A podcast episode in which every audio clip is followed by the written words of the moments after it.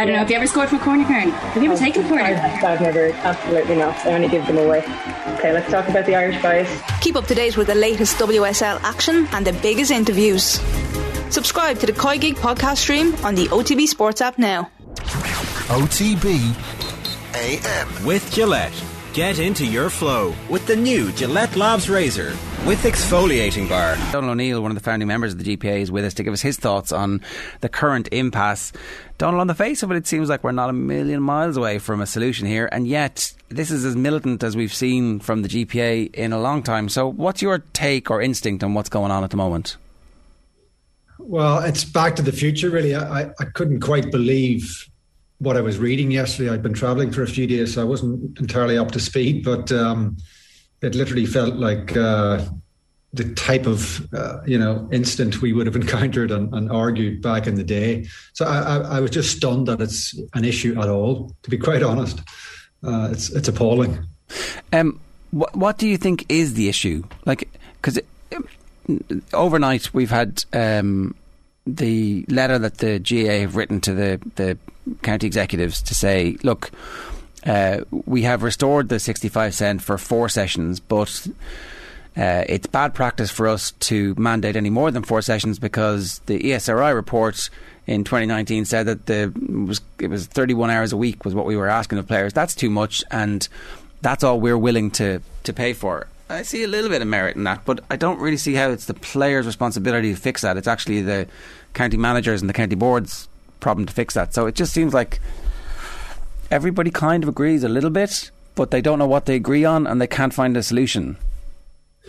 Well, I mean, to put this in perspective, that issue has never been anything but um, one of the biggest issues uh, facing players. I remember sitting down with my, my cousin James McCartan when we were at Queen's University and tracking the hours that he was doing uh, between travel. He was playing from everybody from Ulster to international rules to 21's county club. And I can assure you it was a lot more than 31 hours even back then. That issue has never been addressed. And I don't think it can be addressed in the context of an amateur sport. And because there are no contractual agreements uh, to which the, the, players are bound and the, the county boards are, are equally bound, you don't have any framework uh, outside of you know a, a fair play mechanism. And the GAA don't do fair play. They do money and they do what suits them. And that hasn't changed. And again, this is it's just back to the future stuff. It's absolutely remarkable that this is even being discussed in, in 2022. I, am just astonished. The um, the solution does seem to be to get the county boards to pay for any extra sessions over the four it doesn't seem like it's that difficult to work out. It's just that we were talking about this a little bit earlier on. County boards notoriously cheap. Who's going to tell? Who's going to make the, the case that actually the players have done five sessions or six sessions? Is is the GPA representative automatically then accused of being treacherous? Was the word that Owen used earlier on? Like how how could you potentially police a limit in the number of sessions? Well, you can't. It's never been possible. It's not possible within the current framework, and again, that's because of the amateur nature of the sport. Um, players will always want to perform at their zenith. So any athlete and anybody who's ever competed at any level in any sport will understand the desire that that burns in any individual. Uh, male, female, uh, if they're at an elite level or thereabouts, or trying to get to that level, um, they're going to do everything they can, and they're certainly not going to listen to listen to old boys in suits telling them you should only be training three days a week. That's complete and utter nonsense in the context of elite sport. So we need to give the players the best opportunity to put on their best performance, and and that's um, and that's what we're seeing here. We're seeing the appetite of the players to be the best they can be, and we're seeing you know the the old guys in suits doing what they always do, uh, trying to dictate something that that really makes no sense at all. And uh, you know it, it's. Um, maybe listen. Maybe, maybe, it's it's a slight failure on the GPA's part that they haven't been taken seriously enough in negotiations to, to allow this to happen. I don't know. I'm, I'm not a party to that. But if I was in the GPA's uh, seat, I, I, would be acting uh, very, very aggressively against this because it needs to be put to bed and the GAA need to be put back in their box, in my opinion. Do you think it's viable for county boards to pick up the tab on the remaining expenses, or does that just illustrate then the, the inequalities between different counties? Well, I mean, I've, I've always said that uh, you know many many county boards are completely uh, inept. They're run on a very amateur basis. I, have had dealings with some of them directly, and it's uh, it's something that has never been addressed. We put proposals to the GAA 20 plus years ago how they might go about that. They were ignored. They've done nothing in the interim. So it's no surprise that county boards find themselves, you know, creaking at the seams. They always have, and they always will do uh, in, in this type of framework that we see which really never never changes within the, the context of the GAA's macro structures. So that's not going to change. But this is not, you know, the, the county boards are units of the GAA. So it's for the GAA and the county boards to sort this out. It's not for players to have to scramble for, for petrol money and expenses. It, it's absolutely ridiculous in this day and age. So the GAA need to get their house in order, and I think the GPA need to you know, really respond very aggressively to make sure they do that. And this this is not an issue that ever comes back round the block again because frankly it's it's ridiculous. What would you do, Donal, if you were if you were if they were to seek your counsel today and uh, there's some talk of disrupting throw-in times at the weekend? What would you do to make sure that it doesn't happen again? Well, the one the one strategy that um, we had in the back pocket, and we never triggered it, and obviously it's hypothetical to say whether it would have uh, the players would have fully complied or not. Um, but I, I, would say certainly we're happy to play the matches, but turn the cameras off. You can have your radio coverage, but uh, please turn the cameras off, or we will not be taking the field. You need to hit the GAA where it hurts because nothing else works, and nothing has changed in 20 years clearly.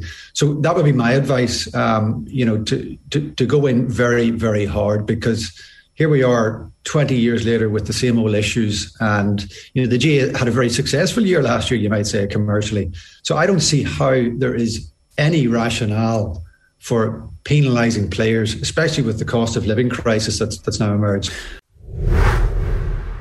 I, I, just I find it unfathomable that the GAA could act in this manner at this point in time. That's interesting. So it wasn't a strike, as in we're not going to play the games. We're going to play the games. We're going to give everybody who attends the games the opportunity to see the game, and we're going to give everybody the opportunity to experience the game uh, by listening to it. But the commercial contracts that you have around broadcast rights will be affected. Correct. And each and every sponsorship that the GAA engages in is, you know, directly connected and feeds off uh, those television pictures. So that was a, a, mechanism that we identified to be very, very powerful. You wouldn't ostracize the the fans. People could still listen to the game. They could still attend the game but turn the cameras off. And now, of course, we've got additional sponsors and shirts. I mean, were the players consulted on any of that? I mean, they're, they're billboards to an extent that they haven't been at any time in the past. So the train just keeps moving down that, uh, you know, commercial track. And the players seem to have stalled somewhere down the line. So th- that's what I see. And, and, you know, as I said at the outset there, it, it's back to the future stuff and, and it's not good enough. There has been some form of, of protest in players not coming out to do post match interviews on Saturday and Sunday at the weekend, but there are a couple of exceptions to it. Jack O'Connor, John Mahon, and Pádraic Joyce, three of the managers who, who come to mind, who, who came out and, and, did speak to the media. Does that damage the impact of the, the, the strike and the, the, the protest, in your opinion? Well, if Pádraic Joyce had done it 20 years ago, yes, but not today. He's a manager. Uh, I mean, managers do what managers do, and that's a, that's a separate issue. So I would say absolutely not. I mean, this is a player issue, and it's for, for players to address and stand up and be counted if that's what the, the GPA decides. And I hope they do. I, re- I really hope they do. Uh, what was really interesting yesterday is that uh, Pat Nolan from the Mirror tweeted a couple of pages from Dessie Farrell's book, and uh, just to try and uh, give, give, a bit of context into uh, Pádraic Joyce's comments, because when he did speak, he said that uh, he doesn't really care for, for, for the GPA. Those conversations are above his pay grade. Is, is, is, essentially what he said when he when he came out after the Galway game at the weekend. And the context of this is an incident which I had no idea of back in 2001 when the GPA held their awards, and Pádraic Joyce was due to get the award, and then then late votes came in, and, and Declan Meehan uh, became the footballer of the year. Uh, Michael Donnellan, I understand, picked up the award, and then the award Meehan. was uh, Michael Donnellan picked up oh, the award on sorry. Meehan's behalf, okay, and then because uh, Meehan was in Boston and Joyce wasn't available in, in, the first instance either, and the award was sent back. And I think was were you the re- recipient of the award when when it was sent back? Or uh, sorry, yeah, the, the, the, literal recipient of it. It's a great pub quiz question. So that particular year, I, I had the, the trophy for the GPA Player of the Year, indeed, in my apartment in Dublin. It was sent back to me by Declan, so I, I remember it well. But um, listen, I mean, the, the reality is, uh, Pádraic Joyce was a magnificent footballer, but he's not a footballer now. So this comes back to, in my earlier point, this is an issue for the players of today. And I think managers, officials can sometimes get carried away with with their own profile. Um, it's really got nothing to do with them.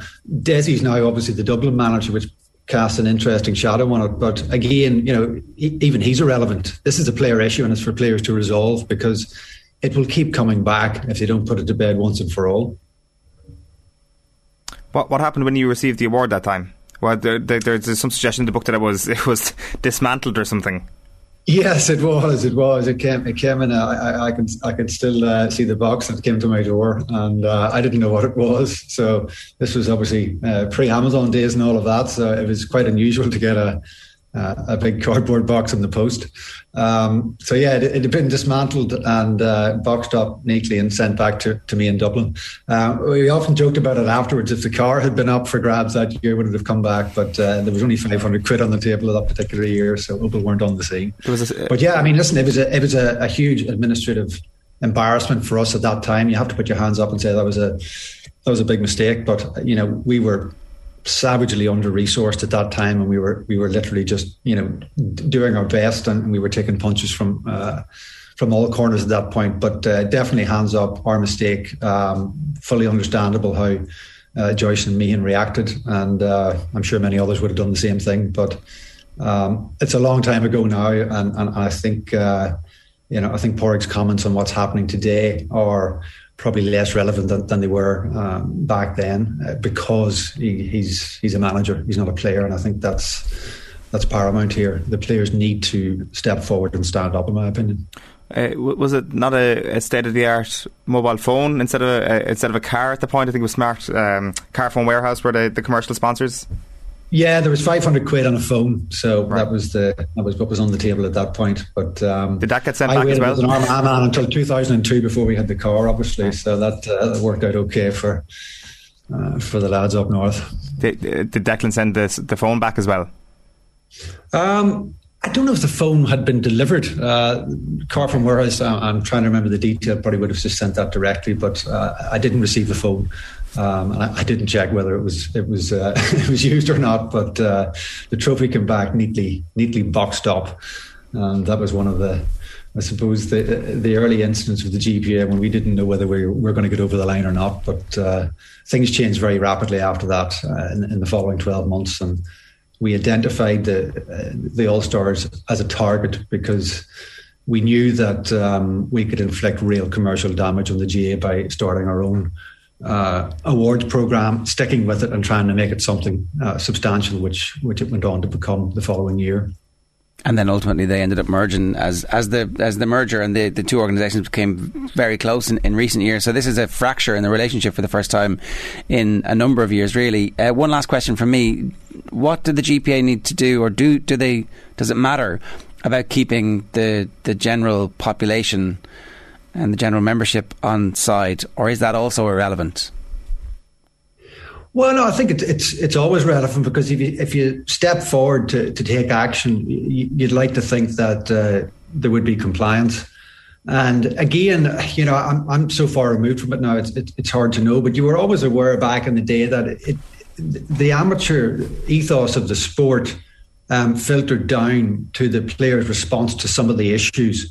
And uh, I'm not sure the psychology of that is interesting because in a professional sport, when the unions move, everybody moves. Um, we were never 100% sure that we had that level of support at any point. And you could probably question whether the GPA has that today. I don't know but you wouldn't really find out until you you stepped into the ring. But you know, my move would be to um, to strike out very very firmly against the GAA because they've proven that the leopard doesn't change its spots, and the only thing that they understand, um, you know, to to put it bluntly, is a good kicking. All right, we're, we're going to put a request out to the GAA to come on and, and talk a little bit more about um, what their plan to try and resolve the impasse is. But for now, Donal O'Neill, thanks very much for joining us this morning. Cheers. Thanks, fellas. It's uh, Donal O'Neill giving us some thoughts and insight into um, the founding fires that the GPA came from. Yeah, it's, it's interesting the the idea that um, a, blackout, a television blackout on games, was going to be their course of action in a, in a head to head. That seems like maybe the third step here. If they do go and delay kickoffs, throw-ins, delay throw-ins this weekend, uh, will that be weekend three, the final weekend of the league? Could that be the situation they reach? I wonder. Yeah, we'll wait and see what happens with this. Uh, I do have sympathy with the trying to get to a, a, shared amount of expenses for each team, or a salary cap, a wage cap, like a. Ultimately, that will dictate the number of sessions, and I, I appreciate Donal's point that players want to train as professionally as they can. But whether or not you need collective sessions five times a week or six times a week, like you probably can't have that and be amateur. No, and I think that was actually Colm O'Rourke's point on Sunday night, wasn't it? That this is a, move to semi-professionalism. Now, I think that maybe the point came across as if he wasn't in support of what the GPA were after at all, but uh, like it isn't. Like it's uh, no. The, the move to semi-professionalism is gone. Yeah, I guess he. I guess, I guess maybe what I, am not sure what he was trying to say, but what I took it up as maybe reading between the lines is that he feels that if you're training five times a week, you're essentially a semi-pro. Um, but I guess the definition of semi-professionalism is if you're getting paid a certain amount that allows you to half work and half not work, which this wouldn't be at all. It'd just be about limiting the amount of money that you're losing by playing Gaelic football or hurling. Yeah, look, it's uh, uh, this is obvious. It, it it seems like it's about something else. That this is a proxy war for something else, and um, I d- I don't know. Uh, will it get worse? Is there a possibility that we won't be able to watch games? Well, it just feels that there is uh, that this could have been solved quite easily, and it hasn't been, which would give me a little bit of cause for concern. Uh, and, and, maybe that the, they're just not on the, the same page, or maybe things just need to be explained a little bit clearer, and, and everything will get sorted out. But this shouldn't be in day five. Like this is the fifth day of the story, isn't it? So we shouldn't have got this far. Um, uh, what's the definition of a session? Asks Brian. Just say session five is actually four B, continuation of the fourth session, and expense it. That's a guy who could. I want doing my accounts. well, maybe not your accounts, but certainly uh, at the negotiation table for this. And so we'll have session 4B and we'll have session 4C. And away you go, lads. we'll just put that in a little separate column. OTB AM. With Gillette. Get into your flow with the new Gillette Labs Razor with exfoliating bar.